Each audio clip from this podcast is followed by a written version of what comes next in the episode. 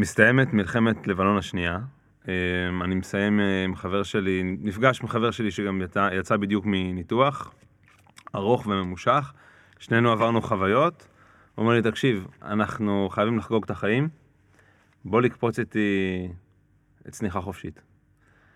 אני, מאז שאני קטן, מאז שאני ילד קטן, היו לי חלומות שאני נופל, המון חלומות שאני נופל, וזה התפתח לפחד גבהים מזעזע. קשה לי לטפס על מגדלים גבוהים, קשה לי לעמוד על מעקות ולהסתכל למטה, זה עושה לי סחרחורת, זה משתק אותי. אמרתי לו, אתה יודע מה? אני מוכן להילחם בזה, אני רוצה להיפטר מהפחד גבוהים. בוא, נסענו לצפון, קרוב לחוף הים, ולא ידעתי בדיוק למה לצפות, ידעתי, ראיתי קצת סרטונים, ראיתי איך עושים את זה, זה נראה כיף, ואז מלבישים אותך בחליפה, זה מצחיק, קצת תמונות, אז היו מצלמות ישנות כאלה, אז עוד הצטלמנו קצת, ואז אתה מגיע למטוס. המטוס זה לא דרימליינר של אלעל, זה, תחשוב על טרקטור, שחיברו לו שתי כנפיים, והוא עשוי בעצם מקרטון ופח, והוא צריך להתחיל לטפס למעלה, ושם אני מתחיל לפחד. הוא מטפס ועולה ועולה ועולה, ואני צמוד למדריך שלי, ובינתיים הכל יפה, זה נוף מדהים של תחילת ספטמבר ב-2016, רואים את כל הארץ מצפון עד דרום, ראות נקייה, ואז מגיע השלב שבו אנחנו מגיעים לגובה של 4 קילומטר, 12,000 רגל. ואז, אם אתה מדיין את הטרקטור המוזר הזה, עם הקירות מפח, תחשוב שאחד מהם נפתח הצידה. ואז מתחילה להיכנס רוח, ואז אני מבין שהדרך שבה עלינו, היא לא הדרך שבה אני יורד, זה לא עוד טיסה רגילה, אלא מפה אני יורד רק בדרך של זה, אני מסמן למדריך שלי, לא, אני מוותר, שמישהו אחר יעשה, אני ירד איתכם. אומר לי, אפשר, כבר שילמת, זה עולה לי כסף אם אתה יורד למטה עם זה ולא בצניחה. והוא אומר לי, ואתה ראשון. אני מתנגד, אני מנסה, אני לא, בסופו של דבר, הוא גורר אותי לכניסה, הוא מסביר לי, אנחנו עושים 1, 2, 3, ויש איזה מין גלגול שאתה צריך לעשות כדי לא להיפגע מהכנפיים. אני לא זוכר יותר מדי, חוץ מזה שאני משותק, זאת אומרת, אני מגיב בצורה מכנית מאוד, אני יושב שם, אני מסתכל, אני רואה למטה, ואני נכנס, אני כאילו חוזר לכל החלומות שהיו לי כשהייתי קטן, הנה, אני מעל הגובה מסוים, אני מעל השדות, מעל הכל, מעל הים, ואז הוא אומר לי, תופח לי על הכתף, אומר לי, מתגלגלים.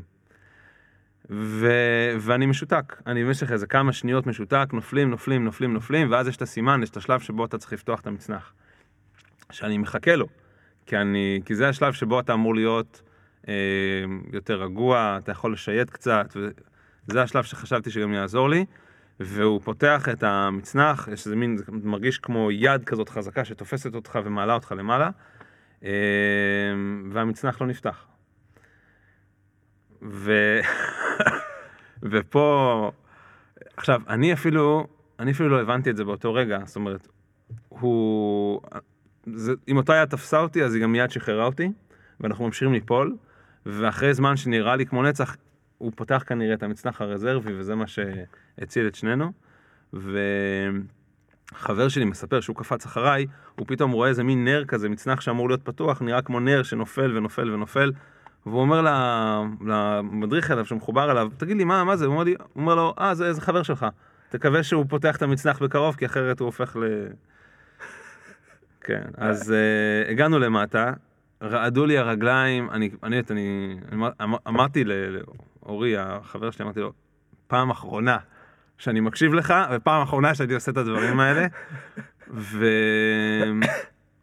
המדריך אמר לי, כל הכבוד, היית מצוין, כאילו שעשיתי משהו, כן? הוא אומר, זה 1 ל-5,000 קפיצות בערך, זה קורה, זה היה חלק מהסטטיסטיקה, ברוך הבא, וכתבו לי, תנו לי תעודה כזאת, כתבו לי גיבור במיוחד, עם טוש, אמרו לי, בהצלחה וביי. זה היה ניסיון שלי להתגבר על פחד גבוהים. וואו. אני עשיתי פעם צניחה חופשית, אין לי פחד גבוהים, אבל אני לא כזה אמיץ. אני דווקא זוכר שבלמעלה היה ממש כיף, כי אתה נופל נורא מהר, והנוף יפה, אבל זה כל כך רחוק שעוד לא פחדתי. דווקא אחרי שהמצנח נפתח ואתה מתחיל להתקרב לקרקע, זה כבר נראה, שם התחלתי לפחד דווקא, כי פתאום זה כאילו נראה משהו שאתה יכול להאמין, שאתה יכול לרסק עליו את הרגליים. נכון. אבל מה, תגיד, אז אתה אומר 1 ל-5, אני רק רוצה שנייה, כדי שלא כל האנשים בעולם יפסיקו לעשות צניחות חופשיות. אל תפסיקו, זה כיף, זה מעניין. זה קורה 1 ל-5,000, הם אמרו. זה מה שהם אמרו. ובשביל זה יש מצנח רזרבי. נכון. ומה היה הסיפור, אבל לא קיפלו אותו טוב או משהו? אני מודה, לא נשארתי מספיק זמן כדי לברר. ברחת משם כל עוד נפשך בך. לאוטו, נסענו. אוקיי. אבל... טוב, אז שלום גוני פרנקל. גוני. מאיפה מגיע השם גוני? וואה, שאלה טובה.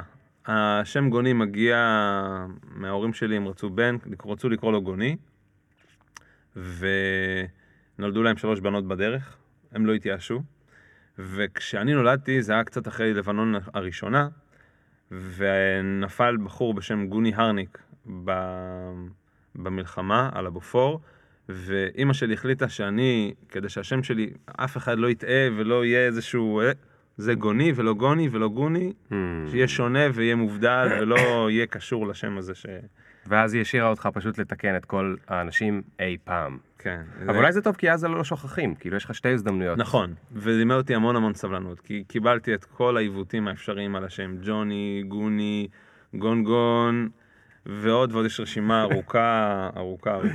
אוקיי, אז מה שאתה הולך כאילו לספר לי היום... זה על תקופה לא קצרה, שבה היית בעצם יועץ למנכ"ל במשרד, אחד ממשרדי הממשלה. נכון. וזה התפתח למשהו קצת יותר מעניין, אבל, שאתה תספר אחרי זה, אבל אני חושב שהזווית שמעניינת אותי כאן, תהיה להבין מה קורה שם בממשלה, ומה ההבדל בין מה שחבר כנסת עושה, למה שמשרדי הממשלה עושים, עד כמה המנכ"לים של המשרדים האלה בעצם חופשיים לזוז בגלל שיש להם את הכנסת, ואז מה היועצים עושים, איך הם עוזרים לאותם מנכ"לים, ולמה אמרת לי שקוראים להם לפעמים פותחי סתימות. אז זה מעניין אותי מאוד.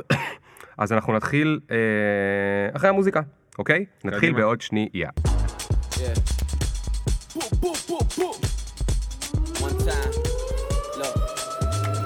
Ring the alarm, hot ass nigga, big ass head so my dreams get bigger, big campaign songs so my flows get sicker. איך הולך גוני? מעולה. אוקיי, אז רגע, לפני שהגעת למשרדי הממשלה, איפה מתחיל המסלול שלך? אני הגעתי למשרדי הממשלה במקרה, אני התחלתי לעבוד כיועץ מנכ"ל יום אחרי שקיבלתי אישור לתואר ראשון. איך הגעתי לתפקיד הזה? מה? בדיוק. זה די מוזר ולא קונבנציונלי ולא רגיל. כי זה תפקיד שבדרך כלל מגיעים אליו אחרי שמתבשלים, אחרי שעושים עוד כמה תפקידים או מקצועיים, או שמגיעים עם איזו היכרות מוקדמת עם תחום העשייה או המקצוע. אני הגעתי באמצעות תוכנית מתמחים של עמותת רוח חדשה שפעלה בירושלים, פועלת עד היום, והיא הפעילה תוכנית מדהימה, והמטרה שלה היה שסטודנטים לא יסיימו את התואר עם ניסיון במלצרות או בהבטחה, אלא עם איזשהו תחום עשייה שקשור למה שהם למדו. כן. ישבתי ברעיון, אמרו לי, מה אתה לומד? אמרתי, אסלאם ומזרח תיכון. הסתכלה ברשימה, אז יש לנו ביטחון פנים. אמרתי לה, מה זה? אני לא... היא אמרה, אתה צריך לעשות סיווג וביטחוני ומשטרה, שירות בתי הסוהר, כל מיני כאלה. אמרתי, קדימה. נכנסתי לרעיון במשרד עצמו, והתקבלתי להיות סטודנט באגף האסטרטגיה, שהוא מאוד מעניין. העבודה היא פעמיים בשבוע, לכתוב דוחות או כל מיני דוחות מחקר או כל מיני ניירות מדיניות, דברים כאלה, ונחשפתי להרבה מאוד דברים מעניינים. איך ידעת לכתוב ניירות מדיניות? לא ידעתי. אוקיי. אבל זה משהו שאתה לומד אותו תוך כדי, ניסוי וטעייה, ולזכותם של האנשים שעבדו איתי שם באגף, יש שם הרבה מאוד מקום לטעויות וללמוד. ונתנו לי הרבה מאוד מקום לעשות וללמוד, וגם עבורם הייתי כוח עבודה זול, אז גם חסכתי להם הרבה מאוד... מצד אחד, מצד שני מישהו היה צריך לעבור כל הזמן על מה שעשית ולתת לך איזה 14 הערות. יותר הכוונה לקראת מה הם רוצים, אבל במידה רבה כן. היו הרבה מאוד דברים שכתבתי, למשל, על השפעות, היום זה קצת יותר רלוונטי, על עד כמה מצלמות מהירות, מה האפקטיביות של מצלמות מהירות, או מה הסף הפלילי, הסף החוקי, התוקף החוקי שהן מקבלות, או מה עושים עם ילדים שזורקים אבנים והם תחת לסף הפלילי, לעשות איזשהו מחקר משווה של מדינות אחרות. זאת אומרת, אמרו לך, אנחנו צריכים לגבש מדיניות, בו אתה מתמחה, לך תבדוק מה עושים בברזיל, נכון, באנגליה, באוסטרליה וכו'. וכתיבה, זה כמו הכתיבה האקדמית, היא לא הייתה זרה לי, כבר הייתי בשנה ג' וזה די הסתדר איתם. בסוף השנה אמרו לי, תקשיב, בלשכת מנכ"ל מחפשים מישהו שיעשה בום. מה זה בום? זה בקרה ומעקב. אמרתי, אוקיי, אני לא יודע איך עושים את זה, ואם זה קשור למה שעשיתי עד היום, אבל זה נשמע מעניין, וזה לשכת מנכ"ל. והלכתי לראיון. בראיון אמרו לי, תקשיב, אנחנו רוצים שתעשה משהו מאוד קטן. יש הנחיות של המנכ"ל מהחצי שנה האחרונה, אנחנו לא יודעים מה יוסם ומה לא יוסם. זה מנכ"ל משרד הביטחון פנים. ביטחון פנים. זה כל מה שאתה צריך לעשות. אתה לא צריך להיות פה ראש גדול, תתחיל מזה. תן לי תוך כמה זמן אקסל של כך וכך הנחיות שבוצעו, קח את כל הסיכומי דיון, ויש הרבה, מהחצי שנה, 8 חודשים האחרונים, תמיין אותם לפי הנחיה, תאריך, מי הגורם האחראי, אם בוצע לא בוצע, ותחזור אליי. זה כאילו מנהל פרויקטים בדיעבד. משהו כזה, ברטרוספקטיבה. אבל זה נחמד לשמוע שיש דבר כזה. זאת אומרת, זה ללכת, כי הרבה פעמים, אתה יודע, הדיונים האלה, אני גם זוכר מהתקופה שלי בצבא, אני הייתי במפקדה, לא בקדימה, אז יש הרבה דיונים וסיכומי דיונים, אבל חצי מהם לא קוראים אף פעם. אז במשרד הם בדיוק נתקלו בבעיה הזאת, ואמרו, אנחנו חייבים בום, וחיפשו, התפנה עוד תקן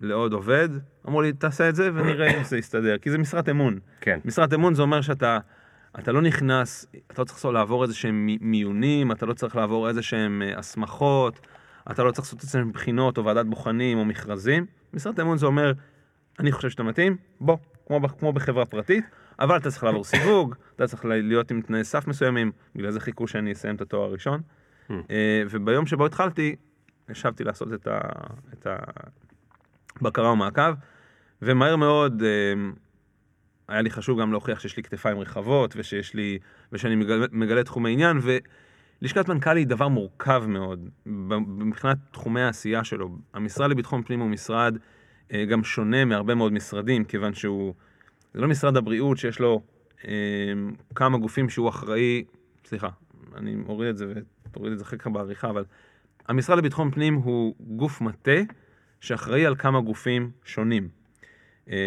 אז יש את המשטרה, יש את שירות בתי הסוהר, מאוחר יותר הצטרפו המון גופים בשנים האלה, כמו מערך כבאות ארצי, בעקבות אסון הכרמל,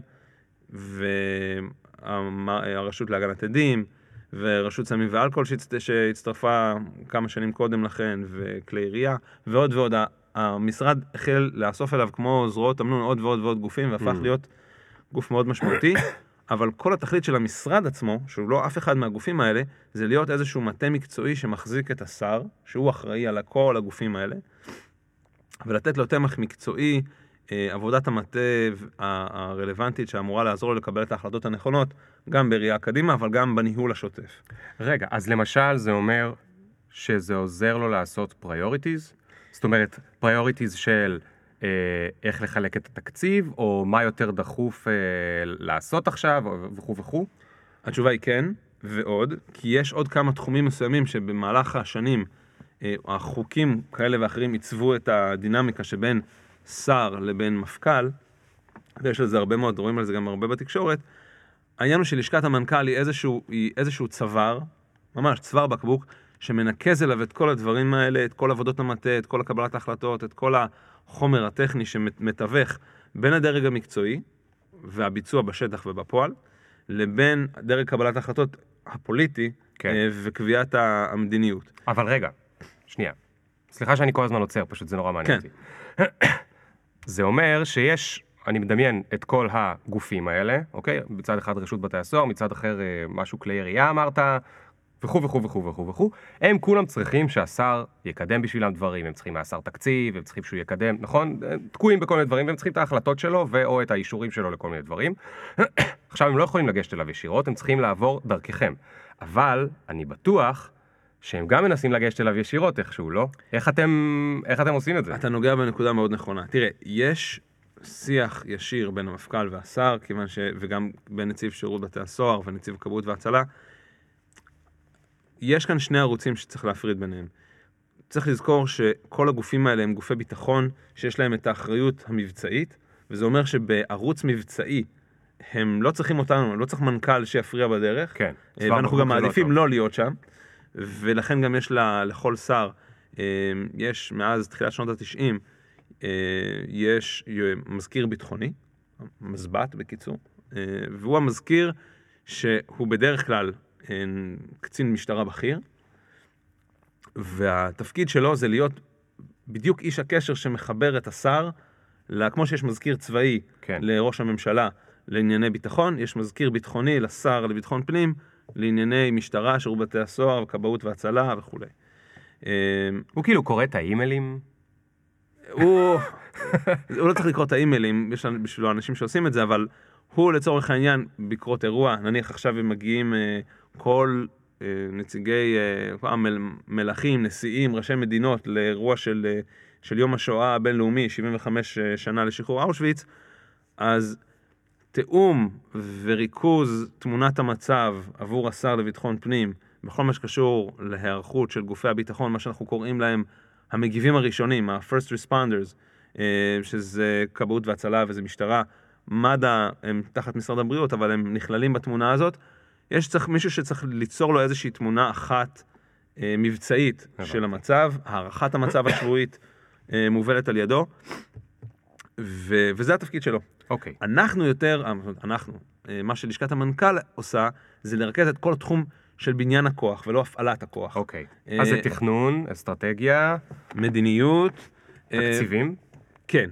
כן, כן וכן. כשצריך לזכור, יש משהו אחד שמבדיל בין שר הביטחון מול הרמטכ"ל, לבין השר לביטחון פנים מול המשטרה. לפי חוק שירות הביטחון, אם אני זוכר נכון את שם החוק, שר הביטחון הוא המפקד, הוא מי שמפקד על הצבא, זה הממשלה, ושר הביטחון הוא הנציג שלה. במשטרה זה לא ככה. השר לביטחון פנים לא מפקד על המפכ"ל. הוא לא אחראי עליו. איזו סמכות כן יש לו? 1, הוא ממנה אותו. 2, הוא ממנה כל קצין מדרגת סגן ניצב ומעלה. כמו סגן אלוף ומעלה, אז במשטרה זה סגן ניצב ומעלה. סליחה. וזו הסמכות אולי העיקרית והמשמעותית שיש לשר לביטחון פנים על המשטרה. אבל זה כאילו סמכות רק ביום 0, אחרי זה יכול להיות מה שנקרא, אתה שוכח שממינה אותך. אז א', זה קורה לפעמים, ויש ביחסים שבין שר למפכ"ל, גם את היחסים האלה שבונים אותם, ואתה בוחר את הבן אדם שאתה יודע שהוא איתך באותו ראש, בנית את היחסי אמון, ולכן העדיפות היא ששר שנכנס לתפקיד ימנה הוא זה שימנה את המפכ"ל ולא יקבל ירושה אחריו, למרות שזה דברים שקורים. היום אני יודע שארדן מנסה למנות מפכ"ל, כיוון שהמשטרה כבר מעל לשנה וחצי בלי מפכ"ל בפועל, וזה פוגע בארגון, כי ברגע שאין מפכ"ל ואין גם סבב מינויים מתחת, יש סטגנציה ארגונית. אנשים עוזבים, אנשים לא מתקדמים, וזה יוצא הרבה מאוד אי ודאות במערכת. גם אם אנשים פורשים, אין מי שממלא את מקומם, או שיש רק איזשהו מילוי מקום זמני, ואין סדר ואין ודאות, וזה יוצא הרבה מאוד אי שקט ארגוני. וכל מה שאמרתי לגבי המשטרה בהקשר של מינויים, נכון גם לגבי שירות בתי הסוהר. כבאות והצלה זה דבר אחר, אבל הסמכות של השר לביטחון פנים נוגעת בעיקר בדברים האלה. יש לו כמובן, וגם דנו על זה הרבה מאוד במהלך השנים, על הסמכות להכריז מצב חירום, שזה נכנס גם בעקבות כל הלקחים מאסון הכרמל ואסונות כאלה ואחרים. ממש בנו בשנים האלה, מאז אותם אסונות, בנו הרבה מאוד תהליכים סדורים, איך מכריזים על מצב חירום, מה הסמכות, מתי זה עובר מהמשטרה לשר, ועוד כל מיני דברים כאלה. אז רגע, בוא נחזור שנייה לגוני הצעיר. גוני הצעיר ישב שם, ואמרו לו, תקשיב, היו דיונים ביולי 2000, ואני לא יודע מתי זה היה, 2008? כן, סוף 2011, אז כך 2011 אחורה, חצי שנה, 8 חודשים, בעצם. היה דיון, נוכחים, המפכ"ל, השר, מנכ"ל משרד הביטחון, ועוד 7 אנשים, נקרא לזה, קצת פחות חשובים, עדיין חשובים, קצת פחות חשובים. הם החליטו ככה וככה וככה וככה וככה. עכשיו, אתה לא היית בדיון, אז אתה לא יודע מי כופף למי את הזה ומי ניצח את מי. עכשיו אתה צריך ללכת לבדוק ולכתוב באיזה אקסל, קרה או לא קרה. אבל יש פה, כאילו, שוב, מהקצת זיכרונות שיש לי לארגונים שיש בהם פוליטיקה ארגונית, מן הסתם בארגונים כאלה יש תפקידים מאוד בכירים, ויש כל מיני אינטרסים מכל מיני מקומות. מה שנקרא, אתה עלול לרשום באקסל שלך הרבה דברים שירגיזו הרבה אנשים. כי יכול להיות שאחר כך הדברים לא קרו, לפי מה שהיה בדיון, לא במקרה הם לא קרו. הם לא קרו כי אחר כך מישהו הצליח לכופף חזרה את היד לזה, רק שזה הוא עשה בהפסקה. אתה לא טועה. ובלשון המעטה אני אגיד שאני סיימתי את האקסל בזמן יחסית מהיר, לפחות ככה אמרו לי, כל הכבוד, זה מהר מאוד. בוא תתחיל לראות עכשיו איפה הדברים קורים, וזה באמת עבודת כיתות רגליים מאוד מאוד, זה לא סיזיפי, כי יש בזה תכלית ויש בזה תועלת בסוף, זה עבודת נמלים, ובסוף גיבשתי איזה תמונת מצב, ואז הייתי צריך ללכת ולהתחיל, כמו שאתה אומר, להתחיל לעשות את הפולו-אפ. להתחיל לעשות רעש. כן, ואז הצבנתי את העוזר של המפכ"ל, שמרים טלפון לא אליי, ברור. מי אתה בכלל? לעוזר הבכיר.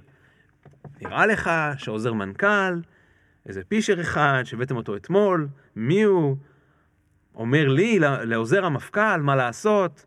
מה נראה לכם? ופה זה כבר נכנס ליחסים היותר רגישים שבין המפכ"ל שהוא מול השר, ואיפה נכנס מעמד המנכ"ל בתחום הזה, וסמנכ"לים כאלה ואחרים של מה פתאום, זה לא אני, לך תדבר עם ההוא, לא, זה ההוא, אתה לא מבין, אתה פה רק יומיים. זה קצת, כאילו ממש, זה מיקרו של ועדת חקירה.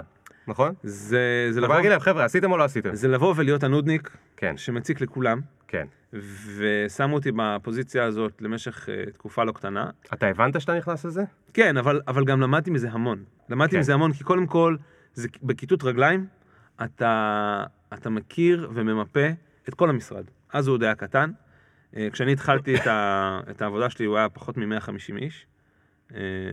היום המשרד לביטחון פנים הוא קרוב ל-300. ו-end counting. אז אתה מכיר את כולם, אתה מזכירות את הזה, הנה הבחור ממשקת מנכ"ל, וזה. בחור נחמד, כזה, אשכנזי, חביב, תמים נורא, גירעתי הרבה מאוד שכבות של תמימות בשנים האלה, אבל למדתי גם הרבה מאוד על הדינמיקות, ומה אנשים כן הסכימו להגיד לי ומה לא, עד שיום אחד זה עבר איזשהו שיפט. ביקשו שאני אשתתף, העוזר הבכיר לא יכול היה להשתתף באיזשהו דיון, ואמר לי, כנס תסכם את הדיון הזה. ומפה לשם התחלתי לסכם עוד ועוד דיונים, ולהיכנס לעוד ולהתחיל... עד שבאיזשהו שלב המנכ"ל, יעקב גנות, שהוא אדם קשוח מאוד וקר, אבל מבריק, ולמדתי ממנו המון, והוא שואל ממשלה באמת מהגדולים. הוא יושב בדיון, ויש לו עין אחת מזכוכית, כי הוא נפסע, הוא חילץ בן אדם משדה מוקשים, קיבל על זה אותות, זה גבורה, הוא מסתכל עליי, ואני עדיין לא בטוח איזה עין זכוכית אז או לא, הוא מסתכל עליי, היה איזו החלטה על איזוק אלקטרוני, איך בונים את זה, מה מומי, הוא מסתכל עליי ואמר לי, ואתה תרכז את כל זה, בהצלחה. עכשיו, אני תוך כדי עוד עסוק בלכתוב ולכזה, רגע, מה? וזה שולחן של איזה 20-30 איש, כולם מסתכלים עליי, ואני צריך משם להתחיל לקחת את הגורמים של משרד המשפטים, וגורמים של שב"ס, וגורמים של המשטרה, ולבנות תרשים זרימה של איך לוקחים בן אדם מבית המשפט, להזיק אלקטרוני, בודקים את ההתאמות, פתאום צללתי בלי שהכרתי את העולם הזה. הפכת להיות מנהל הפרויקט. כן, בלי שהכרתי, בלי שהיה לי שום ידע מקדים בנושא, הייתי צריך לצלול לתוך הנושא הזה ולבצע אותו בלוחות זמנים מאוד קצרים, כי גנות אוהב שדברים מתחילים בזמן ונגמרים בזמן, וזה אדם שב-6 בבוקר הוא כבר יושב עם הקפה במשרד, ואני עוד הגעתי באוטובוסים ב-6:20, הוא כבר אחרי הטלפון השלישי שלו והכל. הוא היה מנכ"ל המשרד? כן, הוא היה מנכ"ל המשרד. אתה יודע, אני רק רוצה לעצור פה שנייה. התדמית שיש לאנשים על כל מה שקשור במילה משרדי הממשלה, מח"כים ועד, אני חושב שרוב האנשים, אני לפחות יכול להעיד על עצמי ועל כמה אנשים שאני מכיר, לא ממש יודעים מה ההבדל ומי אחראי על מי, אבל אפילו ברמת התדמית, אתה יודע, אתה קורא השכם והערב על חברי כנסת שהגיעו, בכל הסמסטר הם הגיעו יומיים, לא יודעים איפה הם היו, הם נסעו לחול, הם עשו זה וזה, ואתה מספר על בן אדם שב-6 כבר התחיל את העבודה שלו, והוא אוהב שדברים קורים כאן ועכשיו, זה כיף לשמוע. זה כיף לשמוע, זה כיף לעבוד עם אנשים כאלה. אני זכיתי לעבוד עם גנות רק חצי שנה, ואחר כך עבדתי עוד כמה שנים טובות עם רותם פלג, שהיה סגן הממונה על אגף התקציבים באוצר, והגיע עם המון ידע, ולמדתי ממנו, וגם אחריו מנכ"לים נוספים. אני פרשתי לאזרחות, מה שנקרא, למגזר הפרטי,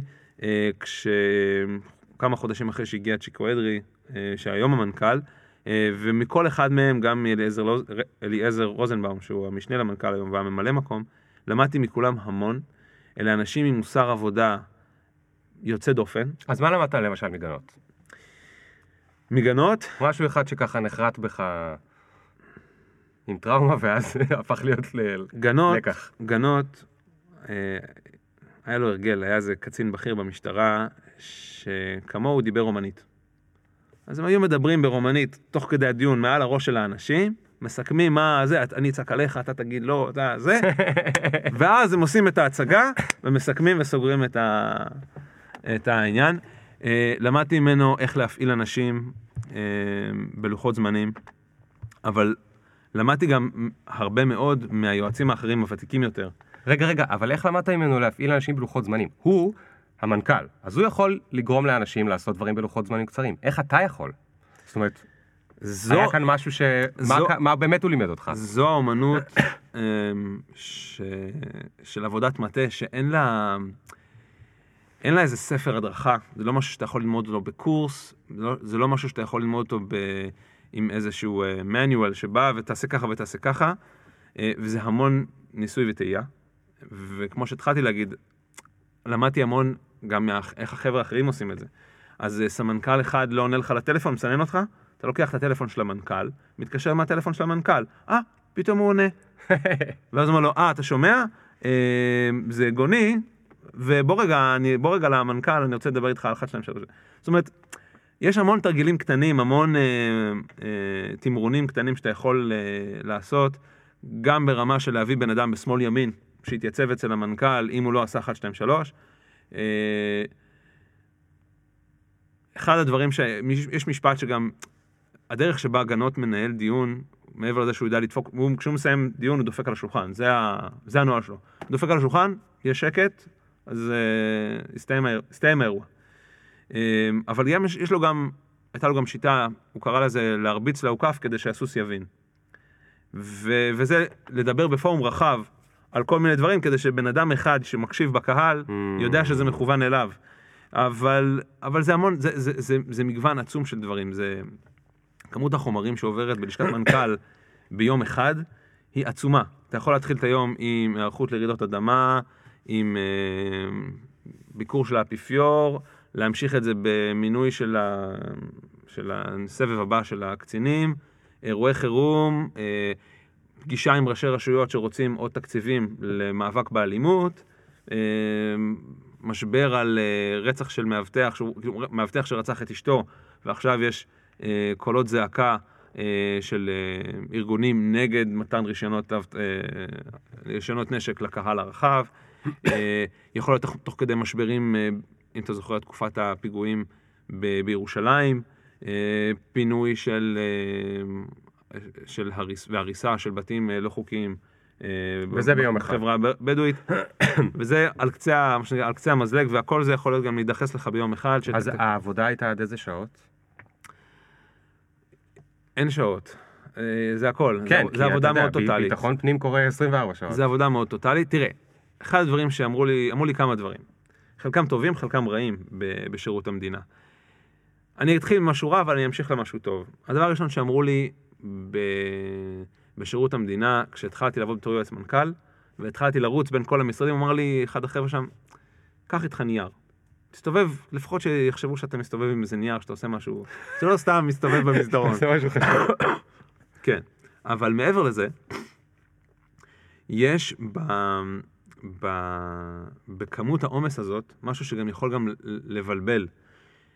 ואז מדי פעם, אחד היועצים הוותיקים, שאני רוכש לו הרבה חיבה עד היום, הוא אמר לי, תקשיב, אתה לא מתעסק פה בחיי אדם. גם אם הנייר הזה יחכה עוד יום יומיים, אם זה חיי אדם, זה התחום של המזכירות הביטחונית. המבצעית. המבצעית, וזה שם. אם ראש העיר הזה, או אם העבודת מטה הזו, הקצין הזה, אם יחכו עוד יום, יומיים, תעשה את הדברים נכון, תביא את הדברים מדויק, ואל תגמור את עצמך, כי זה... הם בדרך התחתנתי, נולדו לי שני ילדים, וזה יכול בהחלט לשחוק, אבל זו עבודה מרתקת, כי היא מאוד מאוד ממצה, מאוד, היא מעניקה המון המון סיפוק והגשמה, ואתה גם רואה, ופה אני בעצם נכנס גם יותר כבר לתקופה יותר בשאלה שלי, כי יועץ מנכ"ל. לא, אבל רגע, חכה שנייה עוד עם זה, עוד שנייה נגיע לזה. עוד שאלה אחת קטנה על גוני הצעיר שמתחיל לתפוס ביטחון, והשאלה היא על הביטחון העצמי. הרי בעצם אתה פתאום מסתובב עם הגדולים. לא אמרו לך, לך תהיה המתמחה במשרד האחרון הכי פחות, אצל הסמנכ"ל הכי פחות מוערך על ידי הזה. זרקו אותך ישר למעלה, ועכשיו, כמו שתיארת, אתה צריך לפעמים להרים טלפון מהטלפון של המנכ"ל לסמנכ"ל, ולדבר אליו בשיא הביטחון. זה היה משהו שהיית לוקח אותו הביתה, ברמה שלפעמים, היום עשיתי משהו שאני לא מאמין שעשיתי, זאת אומרת, עשיתי אותו לא בגלל שיש לי את הביטחון לעשות אותו, עשיתי אותו בגלל שאיכשהו נסחפתי, ופתאום אני חושב לעצמי, רגע, אולי הגזמתי, אולי... אתה מבין למה אני מתכוון? לגמרי. זה יכול להגיע אפילו מעבר, אני אקח אותך אפילו מעבר לשיח עם הסמנכ"ל. יום אחד, השר לביטחון פנים טס לחול.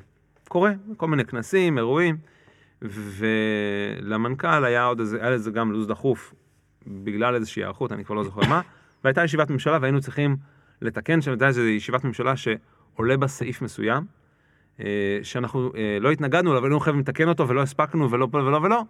חייבים להגיע למישהו לישיבת ממשלה, שיתקן את ה... בישיבת ממשלה יתקן את ההחלטה תוך כדי, לפני שהיא עוברת. והיועץ המשפטי אמר לי, תקשיב, אני לפני ועדת שרים לחקיקה, אין סיכוי שאני מגיע ומספיק וזה וזה, ואז המנכ"ל אומר לי, טוב, לך אתה. ואני, מה? אני לא... רותם, אני... אתה צריך כאילו להיכנס לכנסת? לא, לא לכנסת. כל יום ראשון יש ישיבת ממשלה.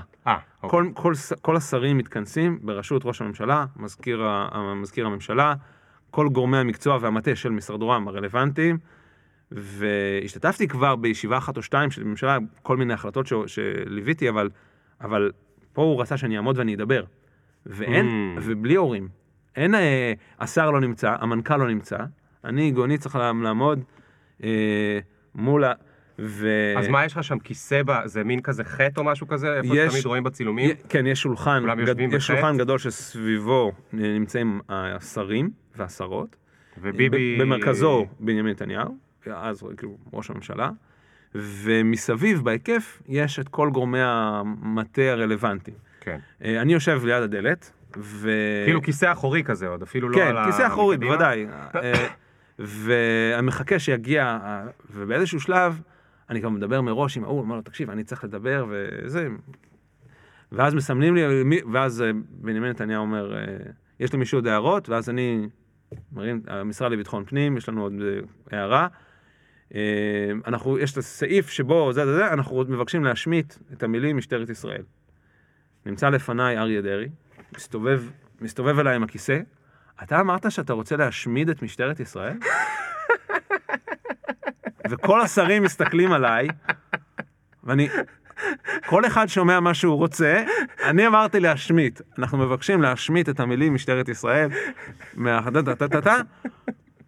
מסמנים לי בסדר, יושמט, הישיבה, החלק הזה מסתיים, ואז כל מי שצריך לצאת יוצא, ומתחילים את הסעיף הבא. ואני, אתה יודע, הלב שלך דופק. הלב שלי דופק, אני גם לא... מה עדיף, זה או בלי מצנח?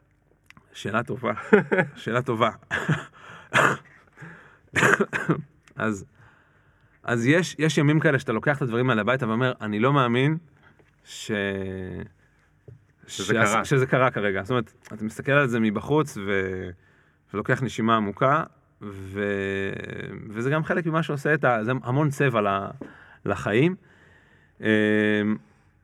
יש, ופה אני חוזר רגע לשאלה הקודמת שלך, יש המון אי הבנה לגבי מהי ממשלה. אנחנו לומדים בשיעורי אזרחות, והייתה לי הרצאה לפני כמה חודשים מול מורים לאזרחות. וכשאני אמרתי להם שאני עבדתי בממשלה, אז אמרו לי, אתה עבדת אצל ביבי. לא, לא. יש כנסת, היא הרשות המחוקקת, כולם יודעים מה זה כנסת. יש את כל התחום הממשלתי. הוא הרבה יותר גדול, הוא עצום, ובהקשר הזה, כשבניתי את הפורום של יועצי מנכ"לים, ממש הרגשתי שאני כמו חוקר ארצות. אני מגלה עוד איזה יחידה מעניינת, עוד איזה משרד, עוד איזה תחום עשייה, שלא ידעתי עליו, לא ידעתי על קיומו, לא הבנתי מה הוא עושה, ואם היית צריך לשאול אותי למי יש יותר כוח והשפעה, בצורה חד משמעית, לדרג המבצע, לדרג הביצועי, למנכ"ל משרד ממשלתי, יש הרבה יותר כוח והשפעה מאשר לחבר כנסת. נשמע לי אבל עד כה שזה טוב שכך, סליחה שאני, אם אני לא רוצה להעליב חבר כנסת, אבל... התפקיד של הכנסת הוא שני דברים. הוא לחוקק חוקים ולפקח על עבודת הממשלה. הממשלה היא זאת שמבצעת, ולכן ההשפעה הגדולה ביותר שלה היא ההשפעה הביצועית. למנכ"ל יש המון, המון, המון, המון כוח.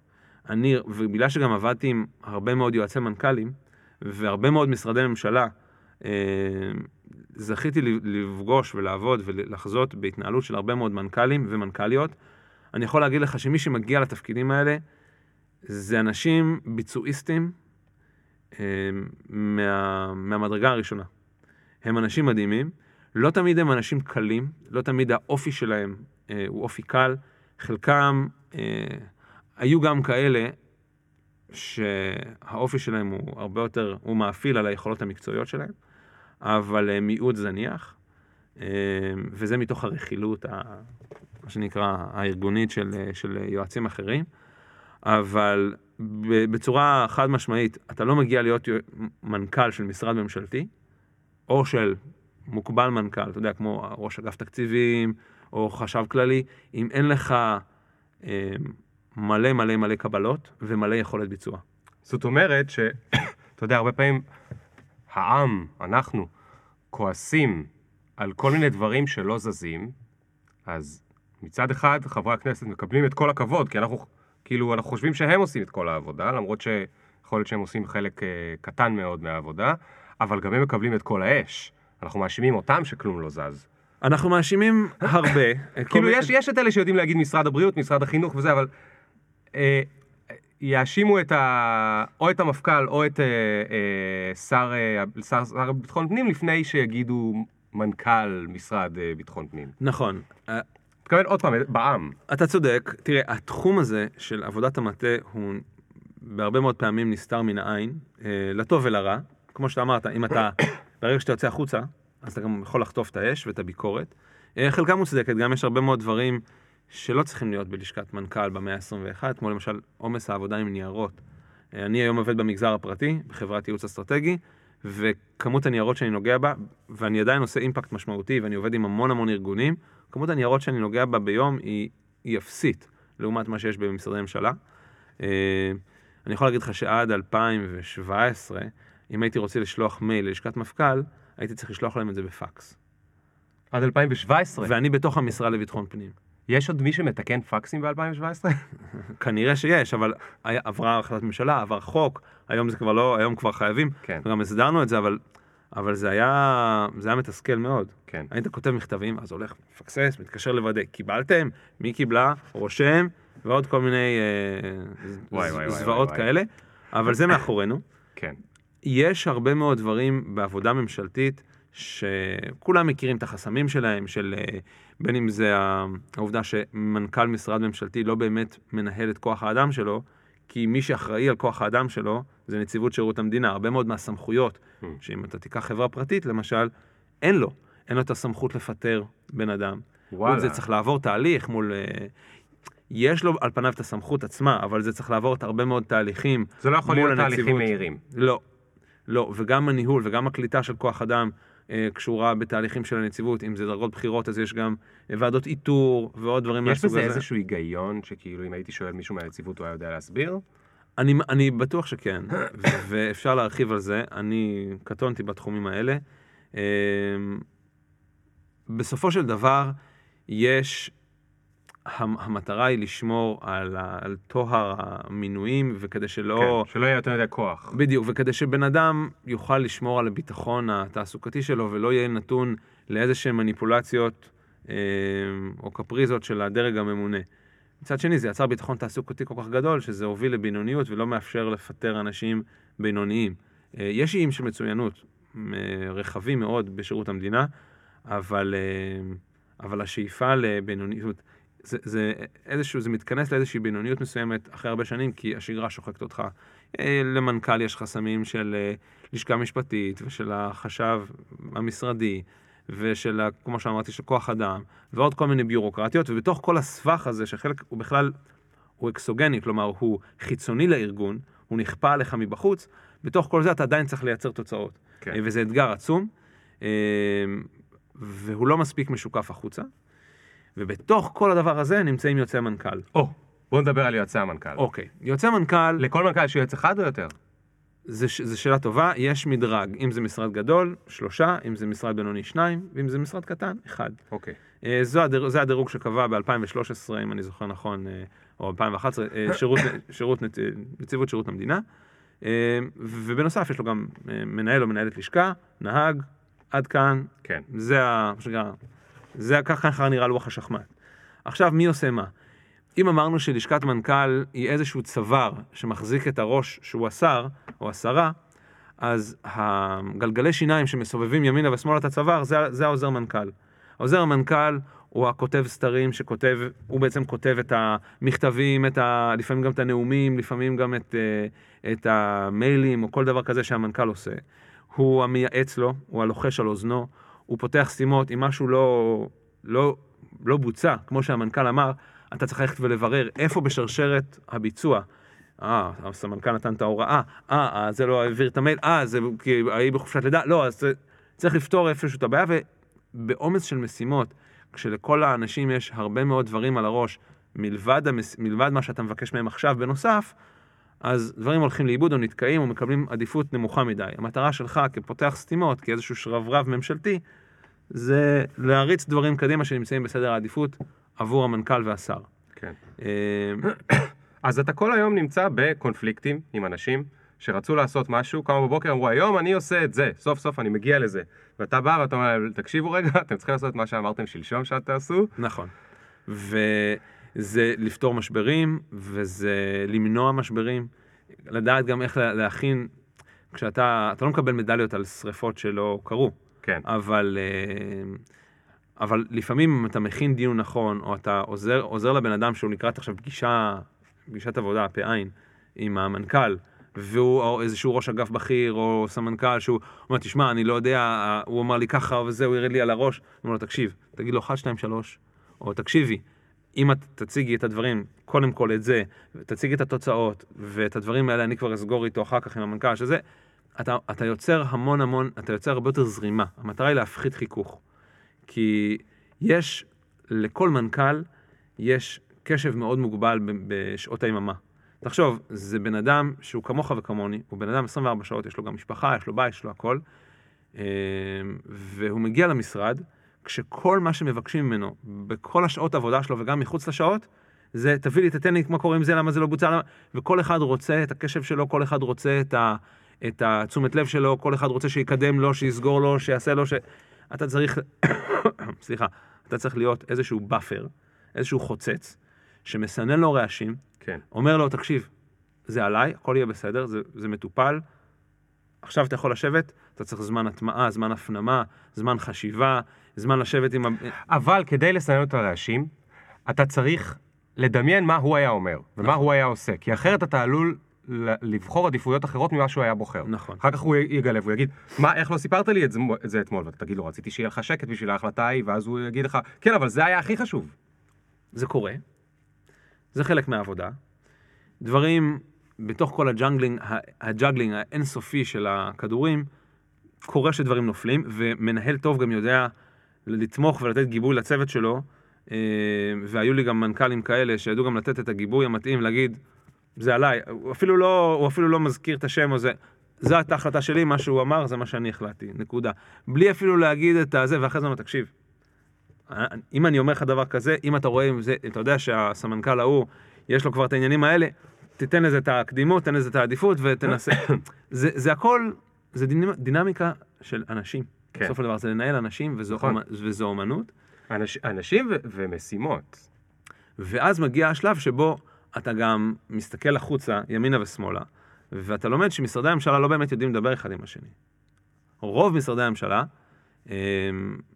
עובדים עם המשרדים הרלוונטיים שאיתם הם צריכים לעבוד. יש לי עכשיו איזו החלטת ממשלה שאני צריך להעביר, על, לא יודע, 1, 2, 3, אני מדבר עם משרד. נגיד, אמרת מד"א, זו דוגמה טובה, מד"א, אז יש לי איזשהו קשר למשרד הבריאות. בדיוק, משרד הבריאות, משרד המשפטים אולי, אם יש איזה עניין תקציבי, אז הרפרנט הספציפי של משרד, של ביטחון פנים במשרד האוצר, עם המקביל שלו, שרלוונטי לבריאות, ואיזשהו פורום קטן. אבל אין עבודה, אין שיח ברמות היומיומיות מעבר לזה, ואין למידה הדדית. זה כמו... רון צור, שהוא היה ממונה על היישום הרפורמה בשירות המדינה, נתן לנו איזשהו מודל יפה פעם, הוא אמר, זה כמו סיילו, זה כמו מודל של הרבה מאוד מיכלים שעומדים זה לצד זה, אבל החיבור ביניהם הוא בשוליים. ולמה צריך שיהיה חיבור? כי קודם כל, כמות המידע היא עצומה, הניהול שלה, הניהול הנכון שלה, הוא לא חונה במשרד אחד. אפשר ללמוד המון ממשרדים אחרים, מניהול מכרז, מניהול של תהליכי שינוי ארגוני, וגם מסדרי עבודת מטה או דברים כאלה. אפשר ללמוד המון. אז נגיד שמישהו גילה טריק חדש לאיך לנהל מכרז, לא יודע, זה יכול להיות אפילו משהו טכני, זה לא שהוא עכשיו מוציא אימייל לכל ה... נגיד זה מה שקורה אצלנו בחברה, כן, בג'ול. אני באשהו בדיפרטמנט שלי... עליתי על איזשהו פרוסס חדש שאני מאוד אוהב, ישר אני מוציא אימייל לכל ה-VPs ולכל הסמנכלים ולמנכל וכולי, תקשיבו רגע, עבד לי משהו חדש, אולי אם פעם הבאה תתקלו בזה תנסו גם אתם. אז אין את התקשורת הזאת אתה אומר. אולי היום יש, אני לא יודע אם היום, עד לפני 1.5 שנה כשאני הייתי במשרדי הממשלה, לא היה, וחבל. הלכתי לברר גם כשתוך כדי שבניתי את הפורום, אם יש פורומים מקבילים, אז יש פורום מנכ"לים, שמוביל אותו מנכ"ל משרד ראש הממשלה, היו מנכ"לים שעשו עם זה משהו, היו מנכ"לים שפחות, ואז בכלל הפורום לא התכנס. יש פורום סמנכ"לים של משאבי אנוש, שהנציבות מובילה, אבל זה בעיקר פורום מקצועי. הייתה התאגדות מסוימת של יועצים משפטיים, אבל רק כדי לשנות משהו בתנאי העבודה שלהם. אבל לא היה... שיתוף ידע. בדיוק, לא היה שיתוף ידע, גם לא היה שיתוף פעולה. אני אפילו בשלב מסוים רציתי... שאחד הבכירים אצלנו במשרד לביטחון פנים, ישתף המון מהידע שלו וההתנהלות שלו מול אגף תקציבים למשל.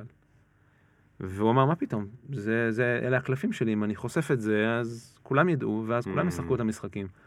והוא ראה את זה כמשחק סכום אפס, במקום להבין שעדיף לפתור את זה בשיתוף פעולה, למרות שגם בזה יש מן הצדק, אני לא סותר את הדברים שלו, אבל בשורה התחתונה, אם אתה מסתכל על הערך מה שהציבור מרוויח, אנחנו לא באים, אנחנו באים לשרת את הציבור ולא את האינטרסים הצרים שלנו.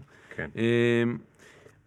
ואז מי שהדליק את הניצוץ היה דווקא מנכ"ל של עמותה שנקראת המרכז העצמת האזרח, והוא אמר, הם פנו אלינו לכמה יועצי מנכ"ל, שהם הכירו, אמרו, תקשיבו, אנחנו רוצים לעשות איזשהו מפגש, ולראות, אולי תכתבו כולכם ביחד איזשהו אמנה של איך צריכה להיות עבודת ממשלה, ואיך צריכים להיות, איך צריכה לעבור החלטת ממשלה, ולמה היא לא מיושמת. זה משהו שהעמותה הזאת שמה עליו דגש מאוד גדול. ואחרי מפגש 2, הבנו כמה דברים. אחד... כמה יועצים הגיעו למפגש? 6. 6, אוקיי. מכל מיני משרדים לא קשורים. כן, בינוי ושיכון, הגנת סביבה, כל מיני. הבנו כמה דברים. אחד, שאנחנו לא צריכים את העמותה, אנחנו יכולים לבד. 2, שזה פורום שצריך להיות הרבה יותר רחב לכל משרדי הממשלה. וארגנו מפגש של כל יועצי הממשלה במשרדים שיש להם אצבע בממשלה, והרגענו מפגש מאוד מאוד יפה, הבאנו את ראש אגף תקציבים, הבאנו את עדי אלשולר מגוגל, עשינו הרצאה, עשינו ספיד דייטינג, רק צריך להכיר, כי הרבה מאוד לא הכירו, והיה מאוד מעניין. ואחרי שעשינו את זה אמרנו, וואו, עכשיו בואו, ואז פתאום התחילו להגיע עוד אנשים שרוצים להצטרף משירות המדינה. מה עם ראש מטה הדיור? אין לו אצבע בממשלה, אבל יש לו יועץ, הוא רוצה להצטרף. מה עם היועץ של גפני, מהכנסת? מה עם רשויות ממשלתיות, או רשות המיסים, הרשות שמורות הטבע? מה עם מבקר המדינה? מה עם בית הנשיא? חברות ממשלתיות, חברת חשמל, הרכבת ישראל. באותם שנים, היה ב-2015 אני חושב, או 2015, התחלתי בעבודה מאוד מאוד מאוד אינטנסיבית ומתישה, לעבור משרד, לחפש אפילו בגוגל את הטלפונים של הלשכות, לא היה אצלנו בלשכה, אפילו עד הרמה הזאת, ולבנות טבלת אקסל, שבסופה כללה מעל 150 גברים ונשים, יועצי מנכ"לים לכל רוחב שירות המדינה, עם הטלפונים שלהם, המייל שלהם, המייל בלשכה, הטלפון בלשכה, הפקס, אם צריך, שם המנכ"ל או המנכ"לית, השר, הממונה או השרה, ועוד ועוד ועוד. באמת, לוח שליטה מטורף, ובנוסף, עוד איזה לוח צללים של מי שפרש ועזב, לאן הוא עזב. כי זה עניין אותי לדעת לאן יועצי מנכ"לים הולכים כשהם גדלים. למה הם הופכים להיות? כן. אז, ואת כל זה הפכנו, א', קיבלתי הרבה מאוד גם שפיל מהבוסים שלי, כדי לנהל את זה, כי זה time consumer מאוד רציני, אבל יש לזה גם ערך, כי אם אני צריך עכשיו, וזה עוד משהו שיועץ מנכ"ל צריך לדעת, המנכ"ל אומר לי, מה משרד האוצר מתכנן על 123? אני מרים טלפון לעוזר או לעוזרת של ראש אגף תקציבים, או לעוזרת של החשב הכללי, או למישהו במשרד ראש הממשלה, למשל הבינו את הנושא של הרפורמה בקנאביס, שגם אותה ליוויתי, והייתי צריך לדעת לשמוע את המוזיקה של משרדי ממשלה אחרים, מה הם מתכננים, מה לוחות הזמנים, איפה זה דברים תקועים, זה כמו רשת קשר גדודית או חטיבתית, שאתה יכול להאזין לה ולשאול ולספק מודיעין מאוד מאוד מאוד איכותי. זאת אומרת, זה לא מסתכם רק ברכילות של, הוא התמנה, הוא הלך, אצלנו ככה זה ש... וכאלה. הקמנו קבוצת וואטסאפ, בהתחלה נקראה הישרדות, כי זה היה לפני הבחירות של 2015, של מרץ 2015, ולא ידענו מי יודח ומי לא. אבל כשזה כבר עבר לשירות המדינה, לכל שירות המדינה, זה כבר קראו לה קוזו, על שם היועץ האגדי בפולישוק. ולימים אפילו הלכנו לראות כל פורום מנכ"לים, עם פורום יועצי מנכ"לים של הממשלה, הלכנו לראות הצגה של פולישוק בתיאטרון. כן, היה מדהים. היה מדהים גם לראות את מנכ"ל משרד ראש הממשלה צוחק במקומות הנכונים, היה מאוד משעשע. שמע, זה די מדהים בעיניי, כי הערך הזה של שיתוף ידע, ושל שיתוף על פני הסתרה, ושל לא מחשבה רק על משחק סכום אפס, זה ערך שהוא מאוד מתויג כזה עולם חדש. היום יש הרבה אנשים שמבינים את זה כבר הרבה הרבה יותר. בעלי עסקים משתפים ידע אחד עם השני, סטארט-אפיסטים משתפים ידע אחד עם השני, קבוצות פייסבוק כמו אנשי העולם החדש ועוד כל מיני קבוצות פייסבוק, הן רק בנויות על זה שיש שיתוף אחד של השני. בג'ולט נגיד איך שהכיתה מסודרת, זה ש14 איש יושבים וכולם רואים אחד לשני את הפנים, כי הם ביחד עם המורה, כל אחד מספר על מה שהוא למד מהניסיון המקצועי שלו, וזה הרבה יותר מהיר מכולם לומדים מהמורה. נכון. זאת אומרת שהכל מגיע מלמעלה, ועכשיו כל אחד לוקח את זה למקום אחר, כי אתה לומד מ-case studies, ומניסיון אמיתי, ולא רק מאיזושהי תיאוריה, וזה מדהים שזה הצליח להגיע, לחלחל איכשהו לממשלה. תגיד, אי פעם, מישהו מהמנכ"לים, זה חימם אותו? הוא לא אהב את זה שאתם ככה מאוגדים? להפך. כי הרי אמרת לי קודם, יכול להיות שאם אנחנו עכשיו מתואמים, אולי בטעות אנחנו נשים רגל למישהו. יש פה הרי כן, בסוף מאבק על תקציבים. כל המנכ"לים שאני עבדתי איתם, ויועצי המנכ"לים שעבדתי איתם, ראו בזה ערך משמעותי, ויותר מזה. אנחנו, הצלחתי להוביל בשיתוף נציבות שירות המדינה, קורס הכשרה ליועצי מנכ"לים. זוכר שאני באתי עם אפס ידע, יש גם אחרים כאלה. ואני רציתי להנגיש את הידע שנצבר בממשלה, שהוא רע ומקצועי, בגלל שיש כל כך הרבה אנשים, תפקיד כל כך חשוב, צריך לתת להם כלים. הנציבות הבינו את זה.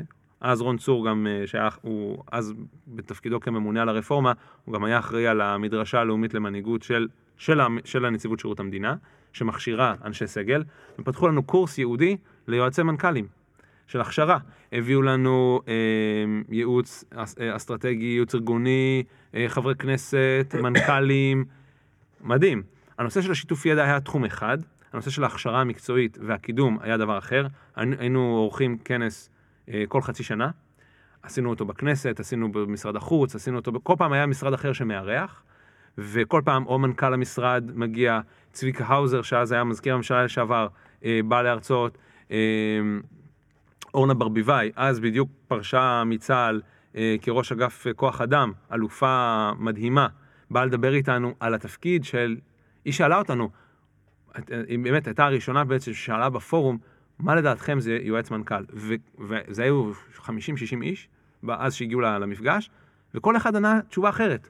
גם יכול להיות שאם תראיין פה עוד 6 יועצי מנכ"לים אחרים, מול המיקרופון כל אחד יגיד משהו אחר על מה זה יועץ מנכ"ל. וזה היה, עשינו סדנה על תוכניות עבודה, וסדנה על, הבאתי את היועצת המשפטית של ועדת הכספים של הכנסת, כדי להסביר על דיוני הכספים בוועדה. כי כולנו יודעים שיש את דיוני התקציב, ואחרי זה בוועדת הכספים יש עוד תהליכים שמשנים את כל התקנות מהעברות כאלה, עודפים, תקציבים, שינויים וכו'. דברים שהרבה מאוד יועצי מנכ"לים לא הכירו. עשינו יחד עם רוח חדשה, אותה עמותה שאז שלחה אותי למשרד לביטחון פנים, יצרתי איתם קשר ואמרתי להם, בואו נעשה ערב של יועצים על הבר. הלכנו למחנה יהודה, 2 יועצים בכל פאב, אירוע מאוד מאוד מעניין, וגם אחרי זה הביאו את נאג' חמדי, להקה שכולה מורכבת מכתבים, להופיע שם במדרחוב בבן יהודה, היה ערב מקסים. פתחנו צוהר לפילנטרופיה, הרצינו יועץ נוסף ואני, יועץ של מנכ"ל רועם, ואני הרצינו בפני מנכ"לים של קרנות פילנטרופיות. התחלנו לדבר לעשות צוהר לאקדמיה, כדי לפתוח את השקיפות הזאת, זאת אומרת, שהשקיפות תהיה קודם כל בין משרדי ממשלה, 2 כלפי חוץ, ו3 גם לשפר את המקצועיות, כדי שהממשלה תעבור יותר טוב. זאת אומרת, לא רק לשתף ידע, ואם יש למישהו את הטלפון בקבוצת וואטסאפ של הזה, אלא באמת לעבור וללמד ולסייע לאנשים לקבל את ההחלטות הנכונות, תגיד, כמה עבודה זה היה בסך הכל? המון, אבל אני לא מסתכל על זה כעבודה, אלא כיצירה. זאת אומרת, זה על תדר אחר שמניע אותי. זה במקום לגזול ממני אנרגיה, זה כמו למשל, היו משימות שפחות אהבתי, כמו למשל לענות ולרכז מענה לדוח וקר המדינה, לא יודע, מרחב המחיה, להסיר בבית סוהר. פחות עניין אותי. יותר עניין אותי לתכנן ולייצר את הפורום של יועצי מנכ"לים, בואו נלך לראות מגה פרויקט, בואו נלך לראות את הנמל אשדוד הפרטי שנבנה, בואו נלך לראות את הרכבת הקלה שנבנית עכשיו בתל אביב. לא הספקתי לעשות את כל הדברים האלה, הייתה לי תוכנית רב שנתית מסודרת, ואני גם מאוד חששתי, ביום שבו עזבתי את שירות המדינה, מאוד מאוד חששתי שהפורום לא ישרוד את משבר דור המייסדים, מה שנקרא. משבר דור המייסדים אומר, היה מישהו דומיננטי בהתחלה, היה לו חזון, נתן לו איזושהי תוכנית, ואחרי שהוא הלך, היה איזה מין ירידת אנרגיה. בדיוק. איבד את הכיוון, איבד את הרוח, איבד. לפני שנה, הזמינו אותי לכנס של יועצי מנכ"לים, שלא אני ארגנתי, אני רק עזרתי קצת בייעוץ של, מהזיכרון הארגוני שלי כדי להגיד מה ואיך. התקיים בכנסת כנס מאוד יפה, הביאו את אלונה ברעון, היושבת ראש של גלובס, כדי לדבר על שינוי דיבור ושיח אחר בעיתונות, ואת נציב שירות המדינה שבא לדבר, וזה כנס שלא אני ארגנתי, ארגנתי לו הצוות שכבר היה, כבר התנסה בזה, וכבר היה מספיק מנוסה, וזה היה כנס סיכום קדנציה, כי זה ממש 4 שנים, מאז אותה קבוצת הישרדות, שהפכה להיות קבוצה ענקית, שהפכה להיות פורום, תגיד, אתה מבין את האימפקט של היוזמה הקטנה הזאת שאתה הרצת? קשה, כמו הרבה מאוד דברים, קשה לי למדוד אותה. הפעם רצו לעשות איזשהו יוזמה בממשלה של תוכניות עבודה, ומודדים, כן עשית, לא עשית, יש לזה ספר, כן עשית, לא עשית, ספר תוכניות עבודה, שזה יוזמה נהדרת. הממשלה אומרת מה היא רוצה לעשות, ואז בודקת אם היא עשתה. איך מודדים ביצוע של לשכת מנכ"ל? אף אחד לא יודע. כמה דיונים עשית? כמה הנחיות בוצעו? האם זה הנחיות הנכונות? אתה סופר את זה כמותנית, איכותנית? אם בעצם קיבית את כל השריפות ועשית את הדברים טובים, אז הלו"ז שלך נראה הרבה יותר משוחרר, ויש לך הרבה פחות בלגן, אז אולי אתה בסדר. וגם הפורום הזה, אין לי דרך למדוד עד כמה הוא משפיע. זה הרבה מאוד ערך חווייתי, ובתחושה שלי הוא השפיע. אני יכול להגיד שמהנתונים, מהלוז, מהטבלת צל שעקבתי אחרי לאן יועצי מנכ"ל הלכו, שמחתי לראות שהרבה מאוד, מעל 50% נשארו בשירות המדינה. כלומר, זה מהווה, למרות שזו משרת אמון, שיש כאלה שחוששים, ובצדק, שזה לפעמים יכול להיות גם מינוי פוליטי. היו כאלה. לא, אנחנו בתוך עמנו חיים, וגם ברוח השקיפות והכנות נאמר גם את הדברים האלה. אבל זה מהווה ערוץ הזנה איכותי לשירות המדינה, כי הבן אדם שמסיים תפקיד כזה של כמה שנים כיועץ מנכ"ל, ראה את המערכת מגובה 20,000 רגל, ראה את דרך קבלת ההחלטות, מבין עבודת מטה, מבין את התהליכים, למד את כל הדברים הרלוונטיים, וכשהוא נכנס לשירות המדינה הוא מגיע הרבה יותר בשל, כן. עם תפיסה הרבה יותר, לפחות אם הוא עשה את אם הוא התבשל מספיק זמן, והיה מספיק מקצועי ונחרץ כדי, וחרוץ כדי ללמוד את הדברים, אז הוא מגיע עם הרבה מאוד יכולת, ואני גם שמח לראות שאנשים שמתברגו בתפקידי סמנכ"לים וראש אגף, ואני חושב שאחד מהם הפך להיות גם משנה ליועץ המשפטי לממשלה, אם אני לא טועה, הרבה מאוד. אני רוצה לתת עוד זווית אחת, שלא ציינת אותה, אבל אני בטוח ששם זה נותן תרומה, וזה דווקא מזווית מאוד מאוד קצת יותר אינדיבידואליסטית. התפקיד שתיארת לפני זה של יועץ למנכ"ל, זה לא הדבר, כאילו יש את זה קורה הרבה פעמים בחיים, אבל זה דוגמה אחת של זה. יש עליך המון המון המון אחריות. בעצם אמרת, אני הבאפר בשבילו כדי שהוא יוכל לשבת רגע בשקט ולעשות משהו, כי כולם רוצים את זמנו. לא אמרת את המשפט המשלים שהוא, עכשיו כולם רוצים את זמני. זאת אומרת, אתה נמצא בהרבה מאוד לחץ, עם הרבה מאוד אחריות, ולאו דווקא גם קוצר את הפירות, כי אתה רק היועץ, נכון? אתה לא המנכ"ל. אז לאו דווקא אתה מקבל את הפרסים אחרי זה, או את הקרדיט.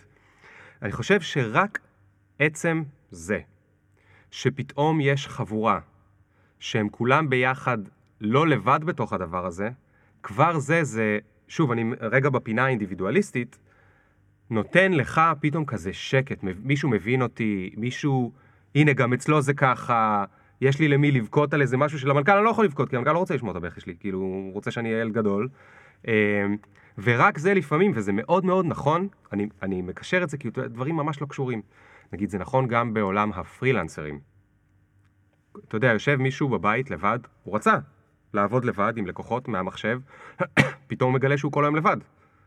ואיפה, כאילו, עם מי הוא התבחין? אין לו עוד זה. אז פתאום מתאגדות קבוצות של פרילנסרים, ופתאום, איזה כיף, אפשר לדבר על זה, אפשר לדבר ביחד איך לקוחות מעצבנים, אפשר זה. זה נכון בכל מיני תפקידים שיש רק אחד מהם בחברה, ואז פתאום אתה יודע, נגיד CFOs או כל מיני כאלה, זאת אומרת, מעבר לשיתוף ידע וכו', יש פה גם תרומה גדולה לא יודע אם זה שקט נפשי, אבל למקום הקצת יותר בטוח שלי בתוך המערכת, כי יש מי שאיתי במשחק. אין לי ספק, נגעת בנקודה מאוד נכונה, ואין לי ספק שחלק גדול מהפורום הזה, הוא משמש גם ככותל דמעות, ואפילו עשינו מזה צחוק, עשינו כל מיני שאלונים, קצת כדי לשבור את הכיח, באחד מהכנסים, על מה אתה הכי שונא ומה אתה הכי אוהב במנכ"ל שלך, או במנכ"לית. והתשובות שם היו היסטריות. זאת אומרת, תראה, אני גם בפורום הזה גיליתי הרבה מאוד, יצרתי הרבה מאוד חברויות, שעד היום אני שומר עליהם, שהם אנשים מדהימים. ואתה באמת, בשיחות האישיות, בין לבין, אתה חולק הרבה מאוד מהיום-יום. אתה מגלה שבסופו של דבר, אתה מגלה שאצלך לא כזה נורא, ואתה מגלה שיכול להיות גם יותר גרוע, ושגם אחרים חולקים, בדיוק כמו שאתה אומר, את אותם שריטות, את אותם דרישות בלתי אפשריות מלשכת שר, או חוסר הבנה של המנכ"ל, אתה לא מבין שעכשיו אתה זרקת עליי את כל הזה שלך על הבוקר, ואז אתה מצפה שאני גם ממשיך תפקד רגיל, ועוד ועוד ועוד. אין לי ספק, זה פורום שהוא גם חברתי, והוא כיפי, וגם חלק מהחבר'ה גם היו נפגשים לבירה או לשתות בירה, כן, אני לא שותה בירה, אבל גם בהקשר הזה, וכאן אני גם נותן הרבה מאוד תודות לאשתי, שתחיה, שהיא גם עובדת מדינה והיא מבריקה בזכות עצמה, היא אמרה לי משפט מאוד מאוד חשוב, היא אמרה לי, לא הכל בגללך ולא הכל בזכותך. ואחרי שהיא אמרה לי את זה 3 פעמים, לא הכל בגללך ולא הכל בזכותך, וזה מחלחל, ואתה מפנים את זה, אז אתה מבין שגם אם דברים נופלים, גם אם דברים הצליחו, אז זה נהדר שכולם, יש מי שיודע שאתה עשית, בזכותך זה הצליח והתקדם וזה וזה, וגם יש כאלה שאומרים, טוב, בסדר, זה התפקיד שלו, מה הוא רוצה, שלא יעוף. חלק מהשמחה המקצועית, מהאתוס המקצועי שלך כיועץ, היא גם לדעת שאת הדברים הקטנים האלה, אני רשמתי את ההחלטת ממשלה הזאת והזאת, היא רשומה על השם שלי. גם אם אף אחד אחר לא יודע את זה. ואין ספק שגם היועצי מנכ"לים אחרים, כשחלקנו את הדברים האלה, הגענו זה איזושהי מין אחווה כזאת, שאפילו נאמרת בחיוך, של כל מיני קודים או מילים, או כאלה של שים לטפטף, או כל מיני קודים כאלה ואחרים שאתה בסופו של דבר, אתה מגבש איזושהי מין אחווה, לא אחוות לוחמים, אבל אחווה מקצועית כזאת שמחה וטובה. ואני גם מאמין ומקווה שהפורום הזה יוכל להחזיק גם בשנים הבאות. יש לו פוטנציאל עצום לסייע. הוא הופך את הממשלה למחוברת יותר, הוא מכניס אנשים איכותיים לממשלה, לנקודות, בדיוק לנקודות, לציר שהוא קבלת ההחלטות. ישבתי בוועדות כנסת, ישבתי בישיבות ממשלה, כתבתי החלטות ממשלה, הובלתי שינויים משמעותיים בממשלה, ולא הייתי יכול לעשות את אף אחד מהדברים האלה, אם לא היה שם מישהו שבשער, בכניסה, בהתחלה, בשנים הראשונות, נתן בי מספיק אמון, נתן לי מספיק חבל, כדי לעשות טעויות, כדי ללמוד, כדי להיכנס, גם אם לא באתי עם איזשהם תעודות של וואו, והרבה מאוד בזכות זה, אני הגעתי למה שאני עושה היום. אז רגע, גוני, מה אתה עושה היום? היום, כן, תראה, כשעזבתי את שירות המדינה, אמרתי שאני רוצה להמשיך לעשות השפעה, להשיג השפעה משמעותית בחברה. ומיציתי את התחום הציבורי, למרות שהחיידק הציבורי לא מת, אבל אני רוצה לנסות מגרשים אחרים. והגעתי לחברה שנקראת תארה, תארה לא בטט, לא תארה של החלב, אלא תף א' ר' א', מי שייסד אותה לפני 10 שנים, זה מזכיר הממשלה לשעבר עובד יחזקאל, ואני משמש שם היום כיועץ אסטרטגי, בצוות שנמצא איתי עוד יועץ אסטרטגי וגם עוד מתמחה. מה עושה החברה? מותר לספר? כן, סליחה. החברה, התכלית שלה זה לסייע וללוות בייעוץ ארגוני ויישום של תוכניות אסטרטגיות, כל ארגון שיש לו סדר יום חברתי, ציבורי, זה יכולה להיות רשות מקומית, זה יכולה להיות עמותה, חברה ממשלתית, זה יכול להיות איגוד וקבוצות, כל עוד זה משרת תכלית ציבורית חברתית, בין אם זה פאנלים סולאריים, עזרה לאוטיסטים, לחרשים, שילוב ערבים בהייטק, גיאופיזיקה, זה יכול להיות אלף ואחד דברים, כל עוד הם משרתים תכלית ציבורית חברתית, אנחנו שם, ואנחנו עושים שם עבודה, אני מאוד נהנה להרגיש שהיום במגרש, בתנאי מגרש פרטי, של המגזר העסקי, אני מצליח לעשות לא פחות אימפקט משמעותי ציבורי, מאשר שהייתי כיועץ מנכ"ל. כן. ולמה? אחד, כשאתה יועץ מנכ"ל, יש garbage time, כשאתה יועץ מנכ"ל, יש garbage time ויש money time, כמו במשחק כדורסל.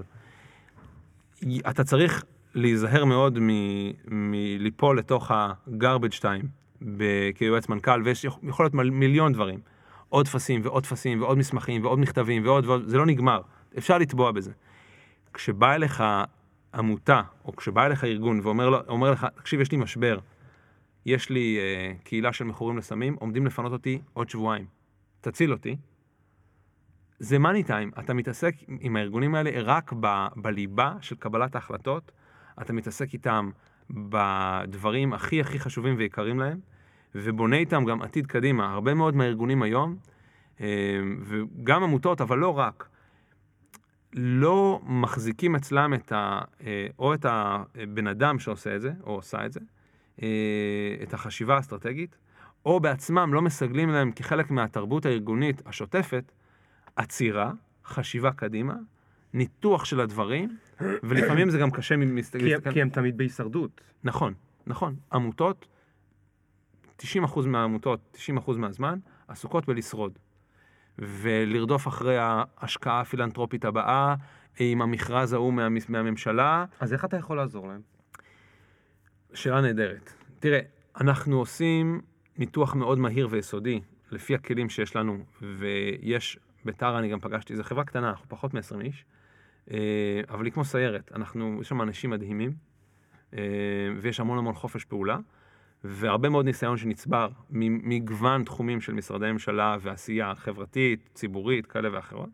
אנחנו מנתחים את הארגון על פני הרבה מאוד חתכים, בונים תוכנית אסטרטגית, ותוך כדי, אפילו תוך כדי שאנחנו כותבים אותה, אנחנו כבר מתחילים ליישם. הפורטה של תארה הוא לא רק בלכתוב ולהגיד, כמו חברות אסטרטגיה אחרות, שבאות ועבדנו עם כאלה במשרד לביטחון פנים, הם עושות לך חצי שנה עם צוות מאוד גדול של מומחים, מגישות לך 300 עמודים של דוח, ואז הוא מחזיק לך את המסך של המחשב, מגביע לך את המסך של המחשב כמה חודשים, כי זה מה שיש לעשות איתו. זאת אומרת, קשה מאוד לארגונים להכיל תוכניות אסטרטגיות, ובטח ליישם אותם בהיקפים האלה, מה גם שלעמותות אין אפילו את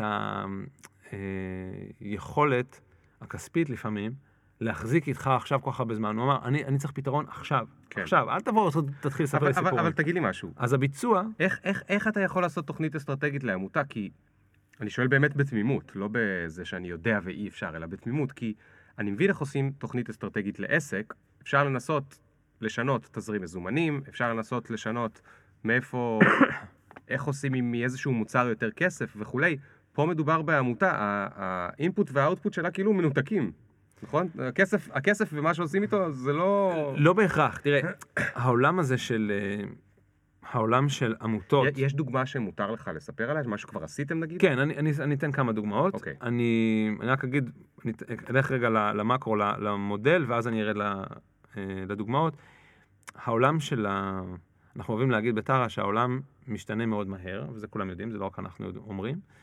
קצב השינויים הולך וגדל, והממשלה... וזה אמר גם ג'יימס קמרון, יש לו הרצאה TED מאוד יפה מלפני יותר מ-10 שנים, הוא אמר, הממשלה מאבדת יותר ויותר מכוחה, והיא כבר לא הופכת להיות המשפיע היחיד במרחב המדינתי, מה שנקרא. יש גופים עסקיים, יש גופים עסקיים בינלאומיים שמשפיעים פה, ויש עמותות וארגונים שכבר הם הופכים להיות אלה שיוזמים את המדיניות, ואלה שבאים עם הרעיונות, הם אלה שהם הרבה יותר חדשניים, ואתה יכול למצוא את עצמך במצב לפעמים, שאתה כותב נייר מדיניות, או איזושהי הצעה, אפילו טיוטת מחליטים שאומרת, הנה הדרך הנכונה לפתור את הבעיה, וכשאתה בא לממשלה עם פתרון, אתה לא בא אליה כמקבץ נדבות, או כעוד איזה מישהו שרוצה איזה כמה שקלים, אתה בא כמישהו שמציע פתרון למדיניות שהממשלה מחפשת לממש, אתה מקבל יחס אחר. כן. והיחס הזה... אתה כבר בישלת את זה בשבילה. בדיוק. והשינוי הזה ביחס, וגם השינוי תפיסה בראש של אנשי המגזר השלישי בעיקר, הוא משמעותי. אבל אני חייב דוגמה, קשה לי בלי דוגמאות. אין בעיה. דוגמה אמיתית. לפני שנה, תחילת מרץ, יום השמיעה הבינלאומי. הייתה לנו עמותה שליווינו, שהיא מדהימה, עמותת בכל, היא עמותה שמטפלת, היא היחידה בארץ שמטפלת במתחרשים.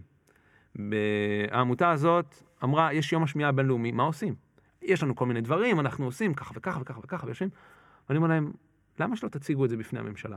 יש לכם תוכנית, הם רוצים לאמץ איזשהו דוח בינלאומי של ארגון הבריאות העולמי, שהוקם, שהופץ, והם רוצים שהממשלה תאמץ אותו. למה שלא תנצלו את ההזדמנות הזאת? גם ככה אנחנו לפני בחירות. הממשלה, אין הרבה דברים עכשיו תוך כדי, כי גם תקציב לא אושר לזה. בואו תציגו בפני הממשלה את תחום השמיעה, לקראת יום השמיעה הבינלאומי. אבל איך זה יכול לעזור להם? הרי הרגע אמרת שתקציב המאושר וכל זה, זה לא שהם יקבלו כסף. אז רגע, אז ביום, ל-2019 היה תקציב, אבל בפגישה, בישיבת ממשלה, יושב בין השאר סגן השר ליצמן, שר הבריאות, סגן שר הבריאות. אחרי הישיבת ממשלה, הביע הרבה מאוד עניין, וגם נפגש עם העמותה. וכשהם הגיעו אליו, ושוב, המטרה היא שלא, אני לא אהיה איזה מאחר או משהו כזה, רק כי אני מכיר את העוזר של. אני מגיע לשם כגורם שבא להציג לממשלה את הפתרונות המקצועיים שיכולים לעזור לה לפתור בעיות. כן. ואנחנו אומרים, עוד כך וכך שנים, תהיה כך וכך אוכלוסייה מזדקנת, שימו לב שאם תעשו תוכנית עכשיו, 1, 2, 3. שילבנו פורום של ארגונים שעוזרים לצעירים בסיכון, במועצה לאומית לנכי נפש בקהילה, שזו מועצה שמייעצת למשרד הבריאות. אנחנו עוזרים עכשיו לקהילה שמטפלת. זאת אומרת, זה הרבה connecting the dots, נכון? לחבר נקודות שעמותה אחת לא יודעת שיש גוף אחר שהיה יכול מאוד לעזור לה, וההפך, ורק מהשילוב כוחות הזה כבר יכול... הם לא תמיד יודעים לעשות את המיפוי, הם לא יודעים לעשות את השינוי חשיבה, והם גם לפעמים נסמכים יותר מדי על ערוץ אחד, הם עובדים במונו, ואנחנו אומרים להם, תקשיבו, ספר העבודה של תוכניות הממשלה הוא דבר ענק, הם מפרסמים אותו. לכו תראו על איזה... בספר הזה, הממשלה בעצם פורסת בפני כל אחד את הצרכים שלה ואת התוכניות שלה ומה היא רוצה לפתור, מה היא רוצה לעשות. אנחנו יודעים לקרוא את ספר תוכנית העבודה, גם בצורה מהירה, אנחנו גם קיים בו מאוד, ואנחנו גם יודעים לזהות, כמו שאתה אומר, לחבר את הנקודות זה יושב על אתם יכולים בחור הזה בפאזל להיכנס בצורה מושלמת. וזה גם לפעמים לפתח שירותים, שיתופי פעולה נוספים. כי אם נגיד אני הייתי מטפל בילדים מתחרשים, אז זה יכול להיות נכון למשרד הבריאות בגלל ההתחרשות, אבל זה יכול להיות קשור למשרד החינוך בגלל ילדים או whatever. אמת. כאילו אמרתי את זה במטומטמת, אבל... ואמרת מדויק. תראה, עכשיו יש לי blackout בראש מכל הלקוחות שלי, שאני לא זוכר כבר מה... אבל... כמות השינויים שעשינו היא גדולה מאוד. אנחנו עוזרים לקהילות של מכורים, שמשקמות מכורים לסמים. אנחנו עוזרים אפילו למכללות הטכנולוגיות, שעזרנו להם, הם לא קיבלו מימון כמו האוניברסיטאות, ועזרנו להם לקבל מימון משמעותי, כי זה מכללות טכנולוגיות, הן מייצרות את הדור הבא של ההנדסאים, שעושים עבודה מדהימה. רשויות מקומיות שעזרנו להם, כמו בעוטף עזה, מחקרים שאנחנו עושים. לעבודה הזאת של הייעוץ האסטרטגי, אנחנו מקבלים הרבה מאוד תגובות. עכשיו, או שאומרים לנו, אתם כמו המקינזי, ואתם כמו האלה והאלה, וטאסק ודלויט, שזה חברות מדהימות. אבל אנחנו פחות שם.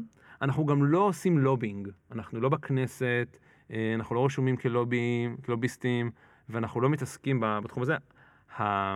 מה שעובד יחזקאל אוהב להגיד הרבה מאוד פעמים, זה שהלוביסט הכי טוב בממשלה זה הממשלה עצמה. הלוביסט הכי טוב בכנסת זה הממשלה. כי כשיש לה סדר עדיפות, היא מביאה אותו ומשנה את החוקים ואת התקציב כפי שהיא צריכה. אנחנו עובדים מול גורמי המקצוע שבאמת מחפשים פתרונות, ועוזרים להם לשלב את זה בפתרונות שיש היום בעמותות שנמצאות במרחב המדינתי והעסקי. ולעשות את החיבורים האלה, זה גם מאוד מספק, וזה גם עוזר הרבה מאוד to fill in the gaps. ושירות המדינה לא תמיד יודע. אני גם יודע איך חושבים פקידים, מה זה חושבים? איך עובדים בני אדם שהם בתפקיד של פקידים, שעומס השוטף שלהם לא מאפשר להם את העצור, לחשוב, בוא נקריא. יש הרבה מאוד אנשים בממשלה שפותחים את הדלת כדי לדבר על הדברים האלה ולבחון דברים חדשים, ויש אים של מצוינות בשירות המדינה. תגיד, דבר אחד שאתה עכשיו במגזר הפרטי, אתה מתגעגע לשירות המדינה? יש משהו בידיעה שאתה בתפקיד של סמכות, כשאתה מתקשר ואומר, היי, זה גוני פרנקל, יועץ מנכ"ל ביטחון פנים, זה מוריד הרבה מאוד חסמים והגנות, וכשאתה מדבר עם אנשים. זה לא הגעגוע לזה, זה כמו, יש משהו חסר בלהיות שייך לקבוצה של הפורום יועצי מנכ"לים. זה חסר לי מאוד. לדעת שאני שייך לקבוצת איכות הזאת של יועצים, זה כמו לחזור, אתה יודע, לחזור לפלוגה המבצעית, לחבר'ה ש... גאוות יחידה כזאת. כן, בדיוק, זה לשוחות. עם כל זה שזה קשה, וזה, אני גם מדבר עם חבר'ה, אני שומע את הקושי, במיוחד עכשיו בשנת מעבר, שאין ממשלה נבחרת, יש עדיין עבודת ממשלה, אבל אין נבחרי ציבור בתפקידים שהם בתפקידים קבועים וכולי, אז זה מאוד חסר, אבל אני אגיד לך את האמת, אני לא מתגעגע מאוד למה שעשיתי אז, כי זה מאחוריי, אני מרגיש שהבשלתי ואני כבר עם הפנים קדימה, ומה שאני עושה היום אני מרגיש גם שאני משפיע לא פחות ואולי אפילו יותר. איזה כיף. טוב, אז רק שאלה אחרונה, השאלה המשותפת של הפודקאסט. הבעיה היא שהשאלה הזאת היא נוגעת לפחד גבוהים שלך קצת, אז אני מתנצל מראש, זה רק פנטזיה, זה לא באמת מציאות. חס וחלילה, אתה טס במטוס, והקברנית אומר, תקשיבו חבר'ה, אנחנו הולכים להתרסק בתוך 3 דקות. דאגת לאשתך ולילדים, הם מכוסים, בסדר? לא משנה, בדמיון. ועכשיו אתה אומר, יו, איזה בסה שלא הספקתי, מה?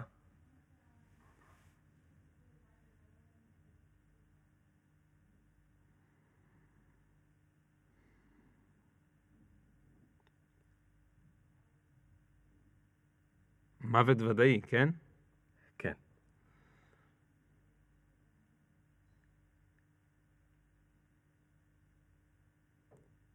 אני חושב שהדבר שהייתי רוצה יותר מכל זה לראות את המשפחה שלי, את הילדים שלי גדלים, שמחים, לספר להם עוד סיפורים. אני מספר לילדה שלי כל לילה לפני השינה סיפור מהראש, סיפור אחר. כל פעם זה על חיה אחרת. כבר הגעתי לסלמנדרות. נגמרו לך החיות. נגמרו לי החיות, הגעתי לחשלם, שזה חיה שאת לא מכירה. כל פעם זה חשלם, זה משהו אחר.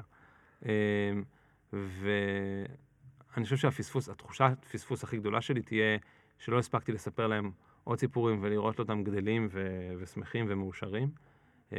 כי הם האהבה האמיתית שלי, המשפחה שלי זה החיים שלי. כן, זה מקסים וזה מדהים, כי אתה יודע, לא אמרת מילה אחת, הזכרת את אשתך ב2 שניות, אמרת פעם אחת ילדים, לא דיברת בכלל על זה, אבל...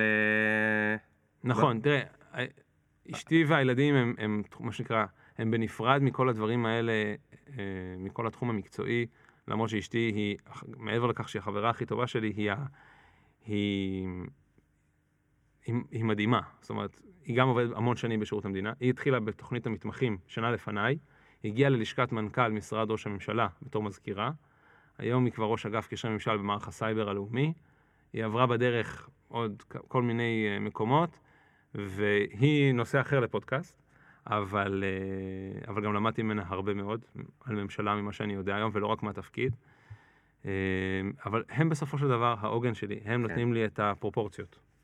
ברגע שנולד לך ילד, אתה מבין שיש פרופורציות לכם. תודה רבה רבה, גוני. תודה רבה ליאור, היה לעונג. גם לי היה מאוד מאוד כיף. לא דיברנו על זה שגם אתה פרנקל וגם אני פרנקל. כן, אבל יש הרבה פרנקלים, אנחנו לא משפחה, לא מכירים, לא היה פה, לא זוכר איך קוראים לזה.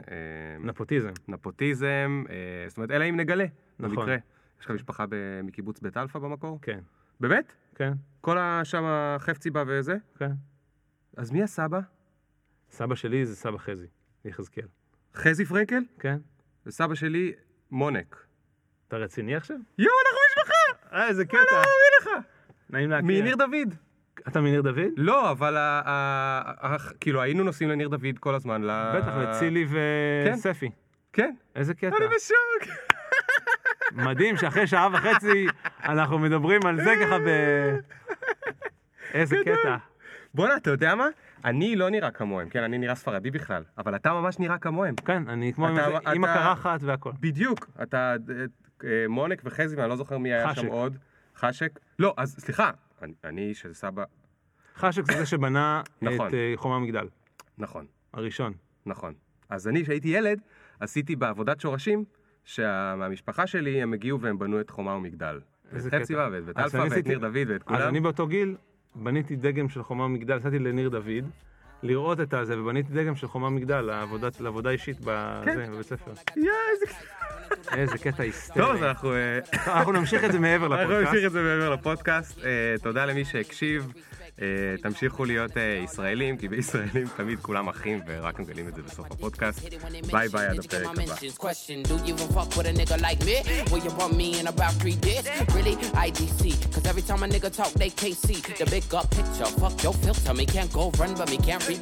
הבא.